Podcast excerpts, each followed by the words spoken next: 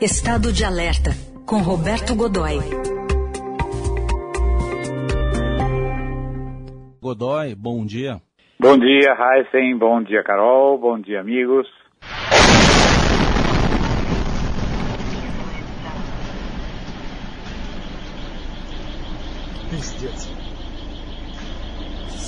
Som de ataques né, de soldados da Rússia que dispararam morteiros contra pessoas que tentavam deixar a cidade ucraniana lá de Irpin, matando pelo menos uma mulher, duas crianças, imagem forte que está estampando a capa do Estadão de hoje. É, o New York Times fala que não tinha tropas ucranianas ali oferecendo combate no local onde os civis foram mortos. Acho que é, esse ataque especificamente acaba ilustrando um pouco de uma tomada de decisão, de, de um ataque maior a civis, na Rússia já faz alguns dias, né, Godoy? É verdade. É verdade, Carol. O, o, houve uma mudança. Houve uma mudança uh, na estratégia e na, na, na, no, plane, enfim, no, no, planejamento, na ação russa em relação à, invasão. No começo, o, o, o, ministro, perdão, o ministro da Defesa, o Sergei Shoigu, fez uma apresentação para o Estado-Maior Conjunto das Forças Armadas Russas, eh, horas antes do início da, do início da operação, onde eh, ele, onde ele, com esses oficiais top, deixava claro que a pretensão era fazer uma guerra de alta intensidade por pouco tempo, o mais rápido possível, e ele previa, não, não, embora não tivesse sido fixados os objetivos, se no momento em que ele previa um domínio da área, obviamente estava prevendo a chegada a Kiev, né? é, que tem um efeito é, não apenas a questão moral, psicológica, de assumir a capital, onde está o governo, a sede do governo, a sede do legislativo, a sede do judiciário.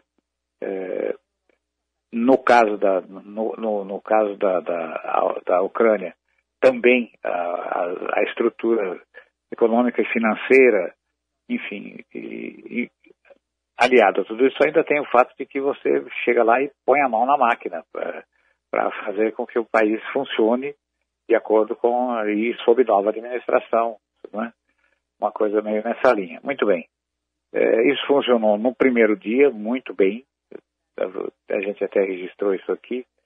É, é, no primeiro dia funcionou bem, no segundo dia já não foi tão bem, e a partir daí a resistência começou a ser forte e surpreendentemente é, surpreende, ela surpreendeu as forças russas sem dúvida alguma. Primeiro pelo engajamento, envolvimento das pessoas, pessoas comuns. Segundo, pela é, força apresentada, pela qualificação apresentada da tropa ucraniana. Né?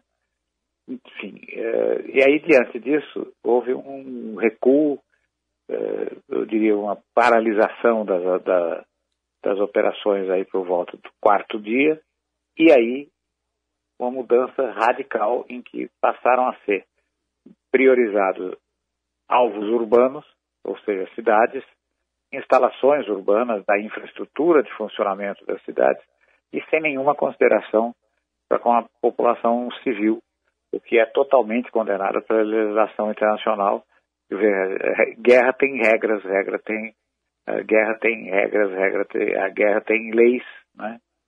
tem acordos, tem maneiras de como ela deve ser travada e simplesmente e uma das, uma da, um desses pontos muito fundamentais é você preservar a população civil. Né? O que a gente está vendo, por exemplo, o ataque com morteiros é uma coisa muito cruel. Veja, é, quando você chega em qualquer lugar onde haja hostilidades, invariavelmente tem um pequeno briefing é, onde você se credencia, onde é recebido, é, a, a, estrutura que está ali tem um, um, um, pequeno, uma pequena, um, uma, digamos, uma, um, um, pequeno comitê de, de recepção para jornalistas que te explica como deve ser. Então, uma das coisas mais frequentes é explicar, olha, quando você ouviu um ruído tal, você se joga no chão, se tiver onde se esconder uma estrutura que não seja totalmente fechada, faça isso também.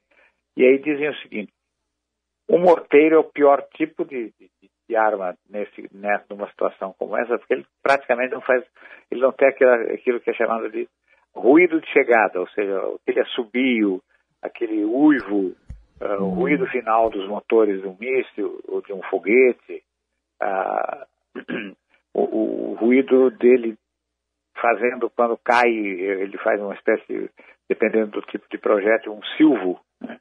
uma coisa assim, um assobio muito alto.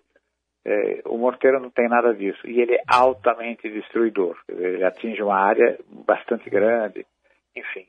Então, se você está tá lançando morteiro sobre uma cidade, a intenção é realmente criar constrangimento para a população civil. É horrível, né, gente? O, o, Godoy, você vê alguma semelhança na estratégia aí de agora? Tudo bem que o contexto era diferente, o, os alvos eram outros também, mas com o que a Rússia fez em Alepo, na Síria? Muito semelhante, eh, muito, muito semelhante.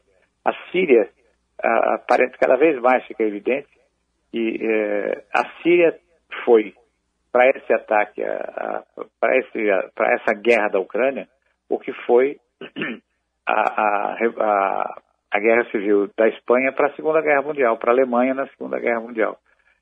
Muita coisa foi testada é, ali, foi experimentada, usada na prática pela primeira vez.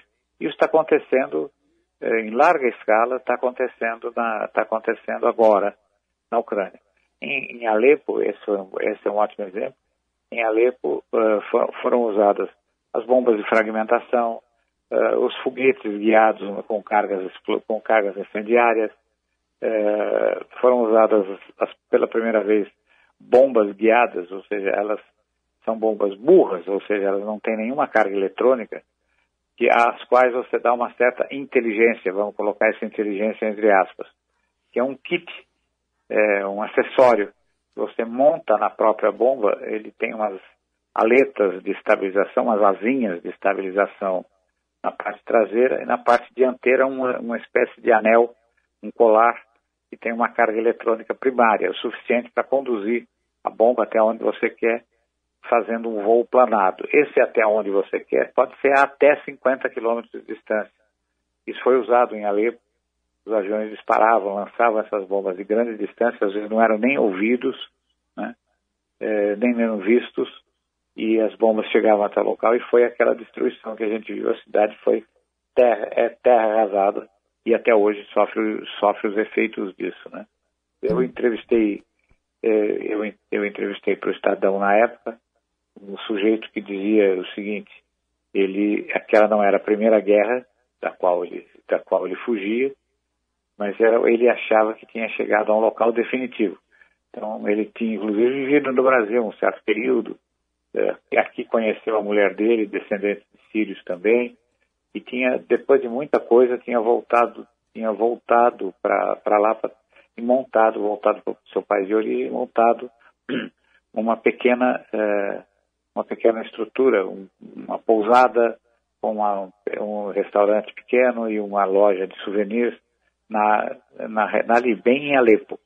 Ele disse que no primeiro, no, no, quando começaram os ataques, ele foi instado, orientado pelas autoridades a deixar o local para se abrigar e que no dia seguinte, quando ele voltou, não ouviu eh, os voos noturnos, ouviu as explosões, mas ficou imaginando que fosse uma coisa da artilharia mais distante, essa coisa toda. Quando ele chegou no local, onde tinha essa pequena estrutura, ele falou, olha, eu cheguei ao local e não é que havia, minha casa tinha sido destruída, ele falou, minha casa não havia mais usou essa frase forte, né? Ou seja, e foi um desses testes, sem dúvida alguma, e é, o, o modelo se repete intensamente. Hoje mesmo você tem essa história da, dos corredores humanitários, Raíssa Carol, e eu estou achando que, na verdade, é só um bom argumento para você reagrupar tropas, um bom argumento da Rússia para reagrupar, reagrupar tropas, reabastecer, colocar o pessoal, digamos, em ordem de batalha, como é a denominação técnica, e avançar definitivamente sobre pontos que ainda resistem, como a própria capital, que é, ou como Cardiff, que está. É, Cardiff é fundamental. É um centro industrial importante, é um centro é, tecnológico importante, foi a sede da indústria militar ucraniana ao longo da história, inclusive durante a, desde a Segunda Guerra Mundial, mais intensamente durante a Guerra Fria e ainda preserva alguns desses núcleos. Então a gente pode estar pode estar a poucas horas de uma ofensiva definitiva sobre os quatro maiores centros. Né? Muito bem, acompanhamos tudo sempre em estado de alerta com o Roberto Godoy. Obrigado, Godoy. Até amanhã. Até amanhã, um grande abraço.